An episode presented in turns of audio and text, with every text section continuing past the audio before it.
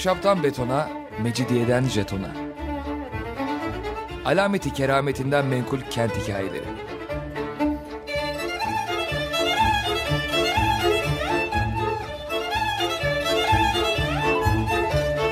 Hazırlayan ve sunan Pınar Erkan.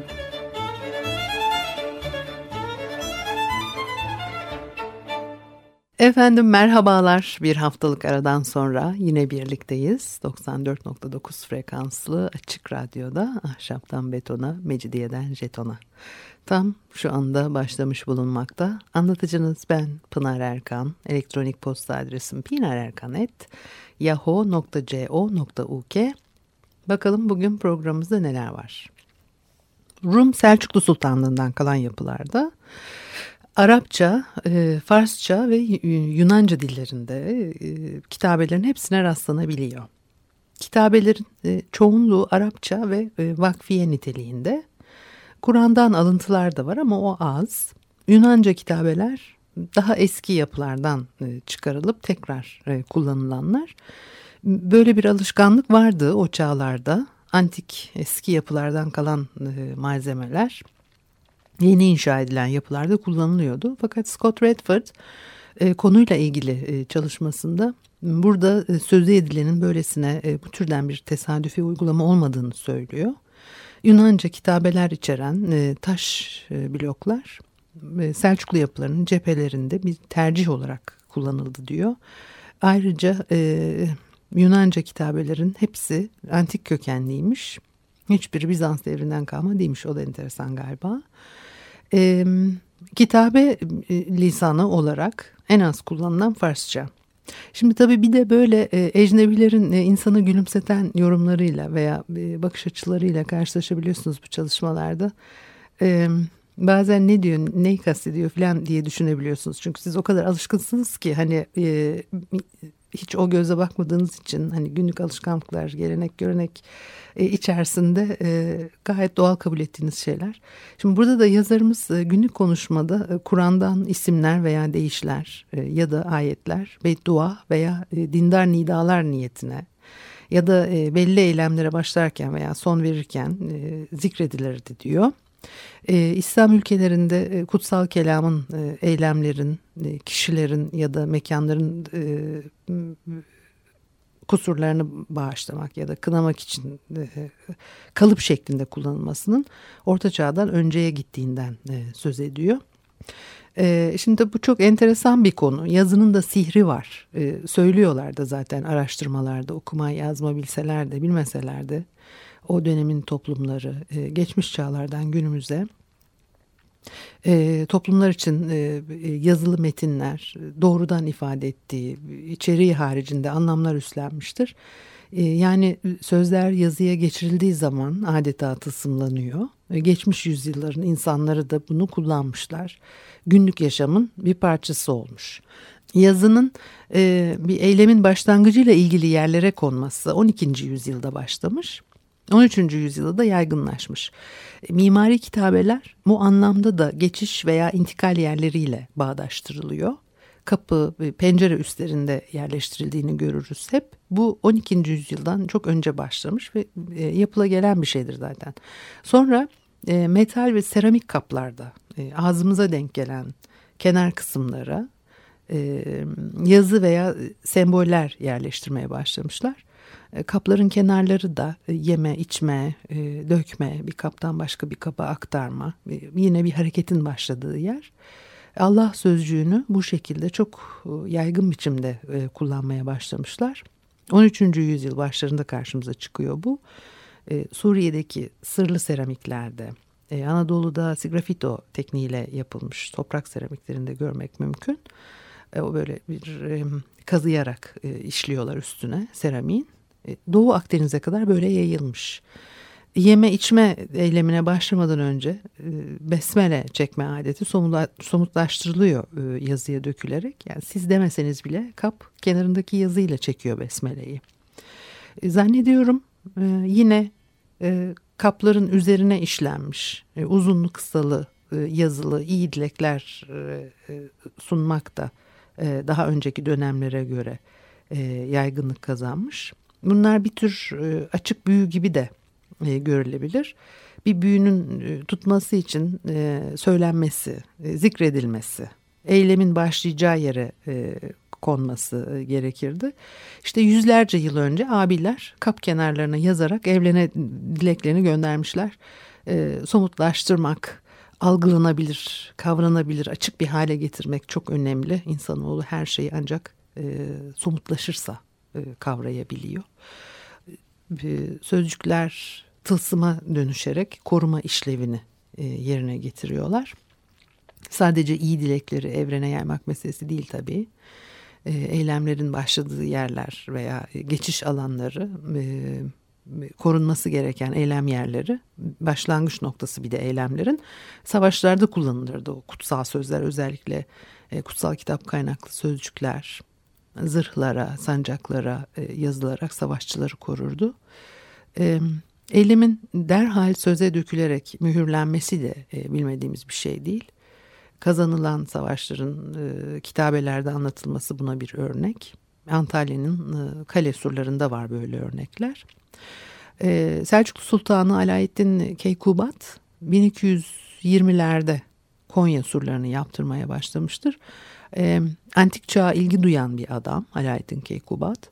E, surlarda Yunan, Roma heykellerinden, e, mezar taşlarından devşirilmiş yazı ve yontular kullanılmış. Astrolojik içerikli Selçuklu kabartmaları kullanılmış. Aralarına yazıtlar yerleştirilmiş. Bunlar yapılırken Alaaeddin Keykubat takip etmiş inşaat nasıl yürüyor diye. Sadece Roma, Yunan kaynaklı malzemeler değil tabii sur inşaatında kullanılanlar.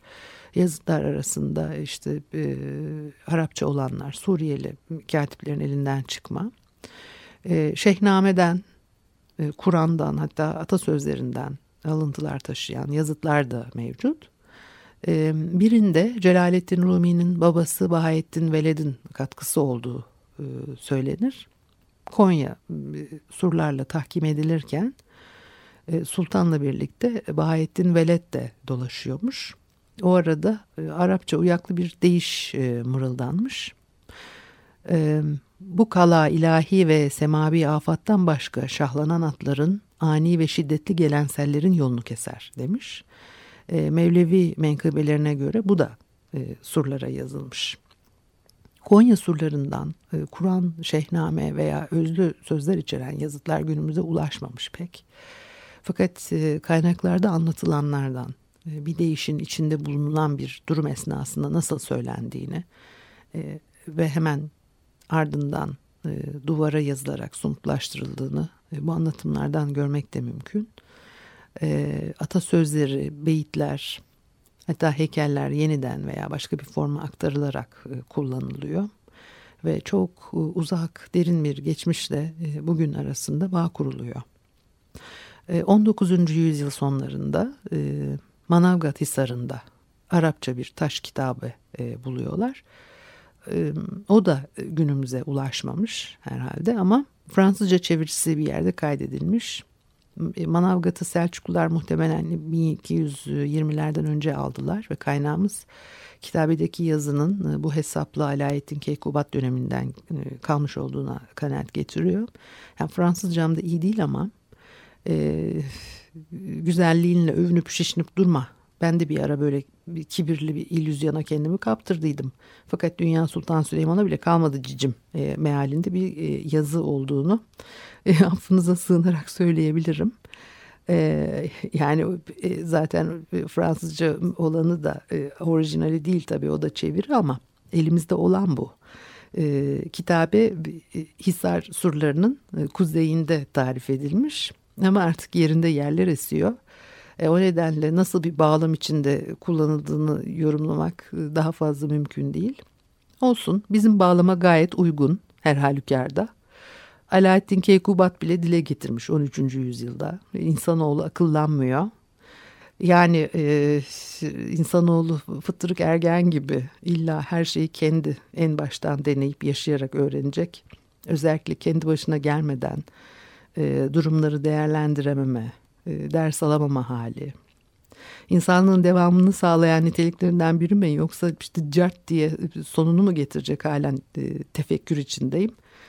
Yaşayarak göreceğiz zannediyorum. Başka çok güzel bir özlü söz var. Ahşap bir kapıya işlenmiş.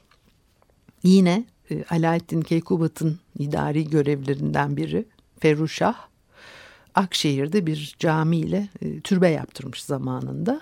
Beyefendi bin iki yüz yirmi dörtte Hakk'ın rahmetine kavuşmuş. Demek ki bu tarihten önce yaptırdı camiyle türbeyi. Tam tarihini bilemesek de. on üçüncü yüzyıl Selçuklu yapılarının pek çoğunda görülen o devşirme antik Yunan yazıtları burada da var. Binanın cephesinde. İbrahim Hakkı Konyalı kayda almış bunu. Farsça iki beytlik manzum bir yazı. Kakma ahşap bir kapının üzerine işlenmiş, diyor ki: ne kimse diler hayrını ne de felek, ki feleğin pek işi olmaz bununla. Ee, çok anlamlı ve de çok da güzel. Bu, tam burada bir ara verelim. Ee, bir müzik arası, ondan sonra devam edelim.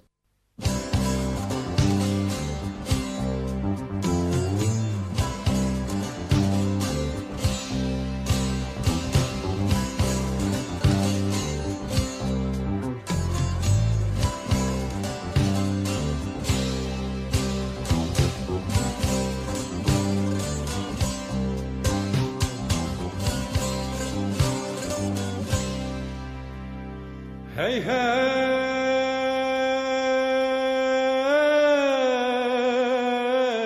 hey hey.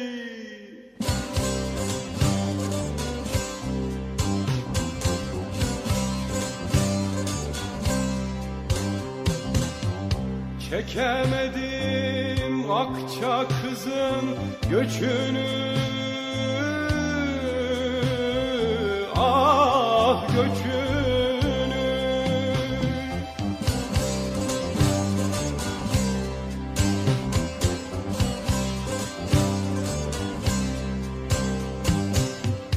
Bırak döksün ipek saçlar döşünü, döşünü, ah kız döşünü.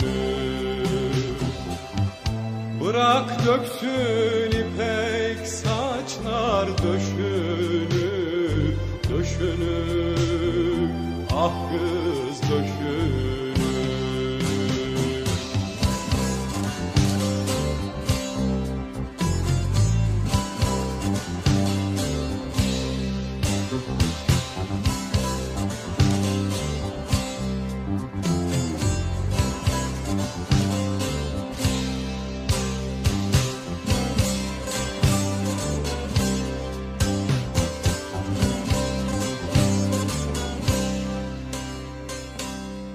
Gülüverde görem mercan dişini,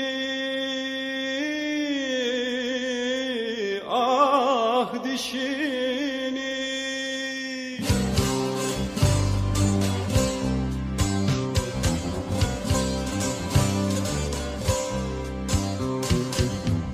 Yol ver bana çubuk beli, geçeyim, geçeyim. Ah kız geçeyim. Yol ver bana çubuk beli, geçeyim, geçeyim. Ah kız geçeyim.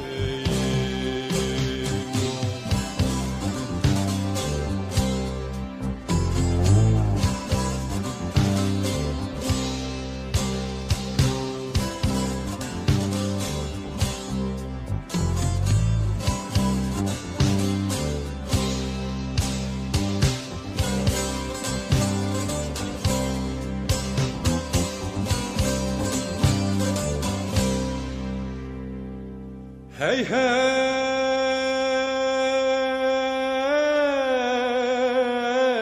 hey hey, hey.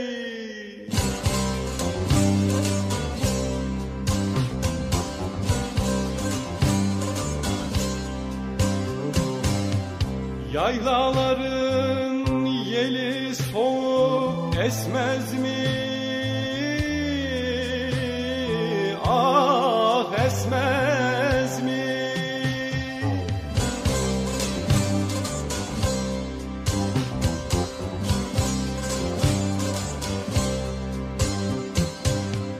Sevdiceğim rüyalara girmez mi, girmez mi? Ah kız girmez mi? Sevdiceğim rüyalara girmez mi, girmez mi? Ah kız girmez mi?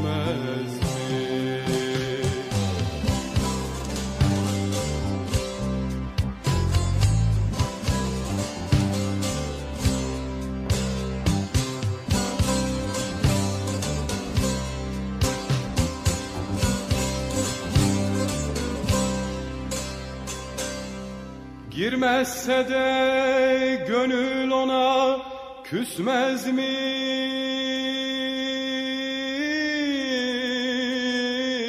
Ah küsmez mi?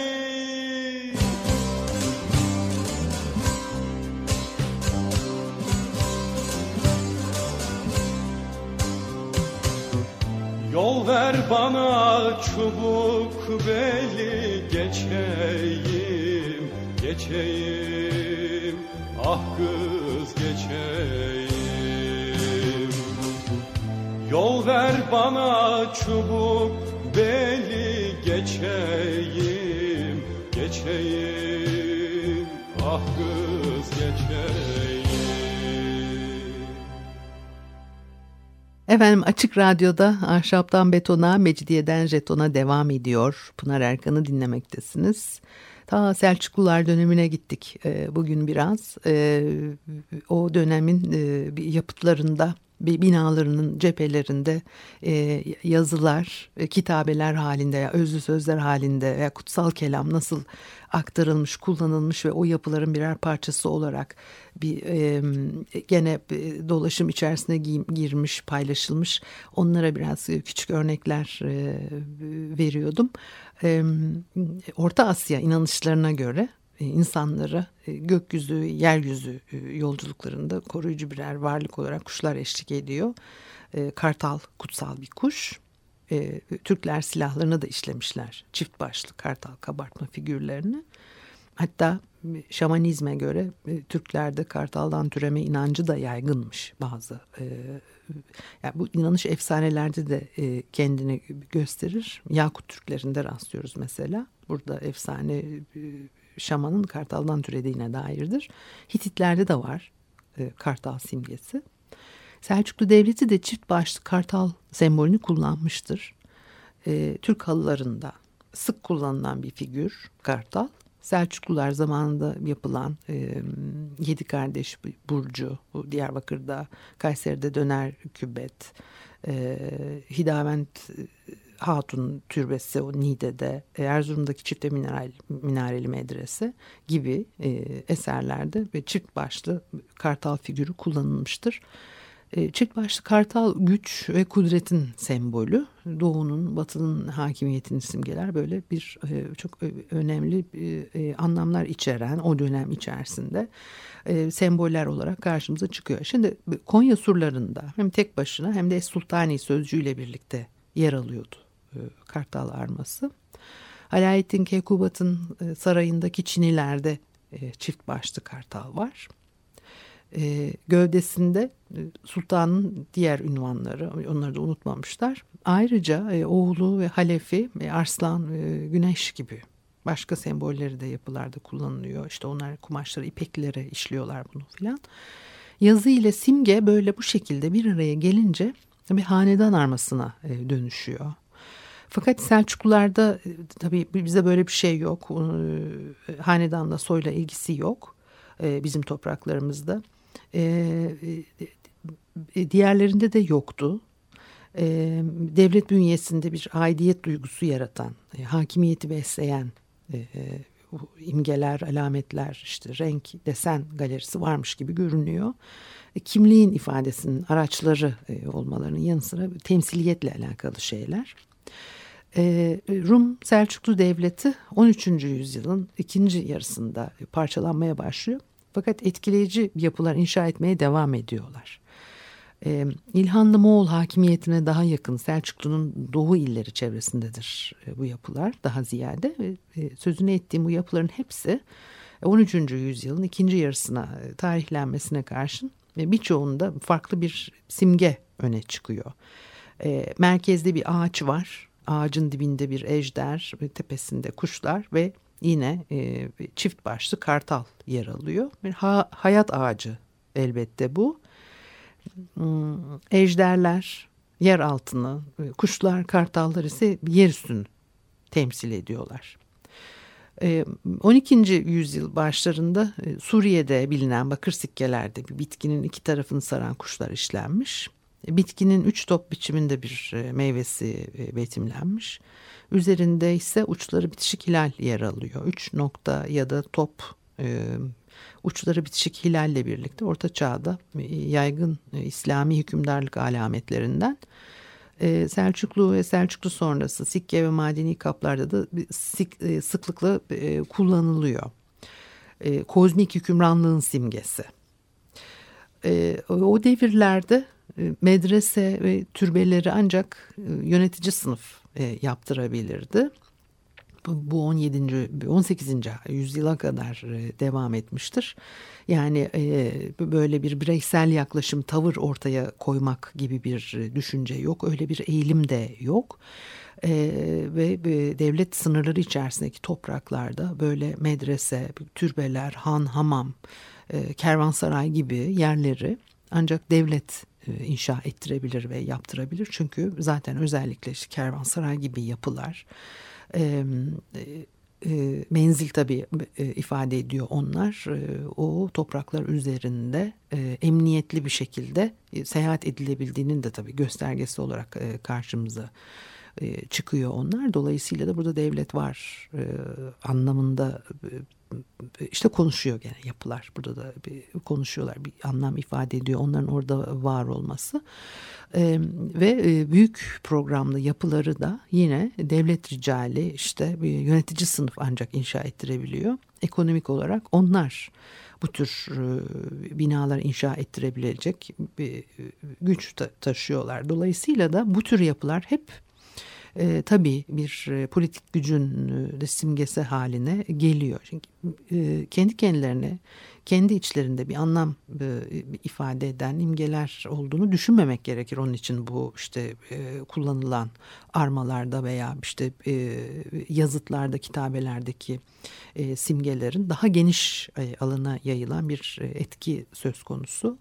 Mesela on dördüncü yüzyıla ait Bizans, Sırlı, Sigrafito seramiklerde de bu simgelerin çeşitlemeleriyle tekrarlandığını görürüz. Kader, talihin sembolü olarak daha geniş yankı bulduğu anlaşılıyor diyor Scott Redford.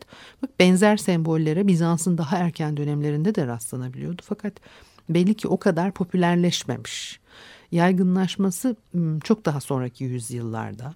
Bizans'a Müslüman Anadolu'dan geri gelmiş gibi duruyor. Selanik'teki müzelerde e, bunların örneklerini izlemek mümkün. Dolayısıyla e, sözlü ve yazılı ifade biçimleri arasında bir e, süreklilik söz konusu.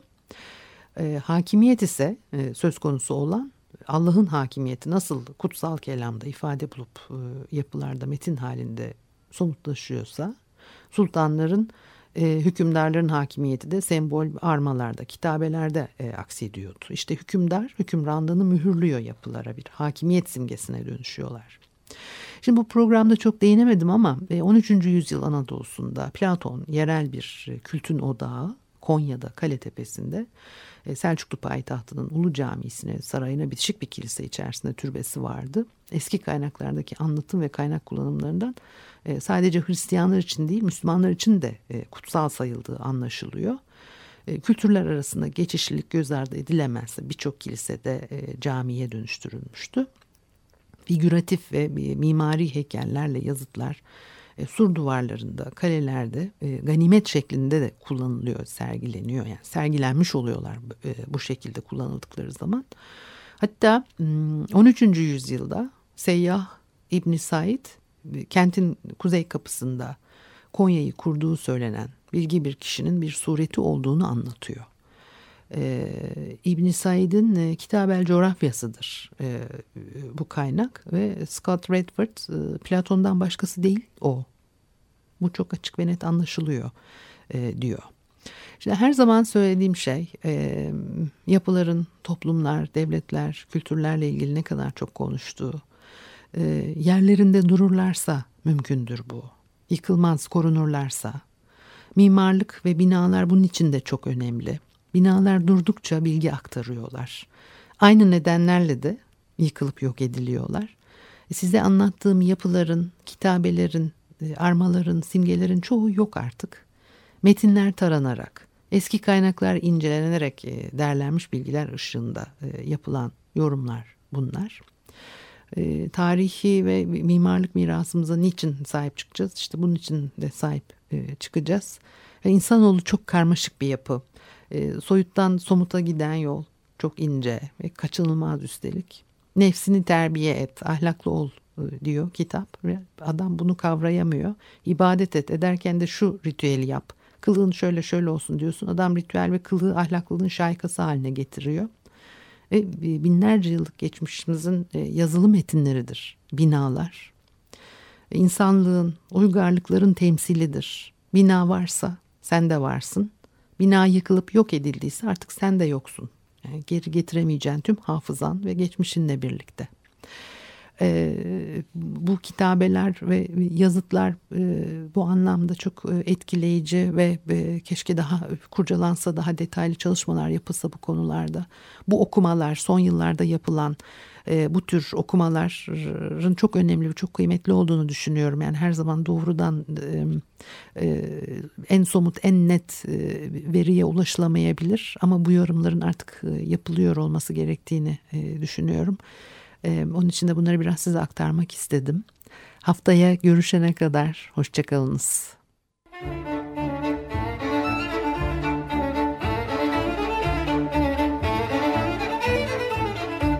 Ahşaptan betona, Mecidiye'den jetona. Alameti kerametinden menkul kent hikayeleri.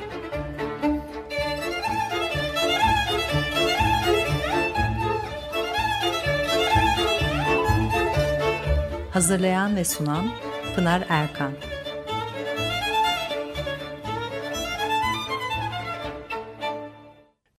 Açık Radyo program destekçisi olun. Bir veya daha fazla programa destek olmak için iki yüz on iki alan koduyla üç yüz kırk üç kırk bir kırk bir.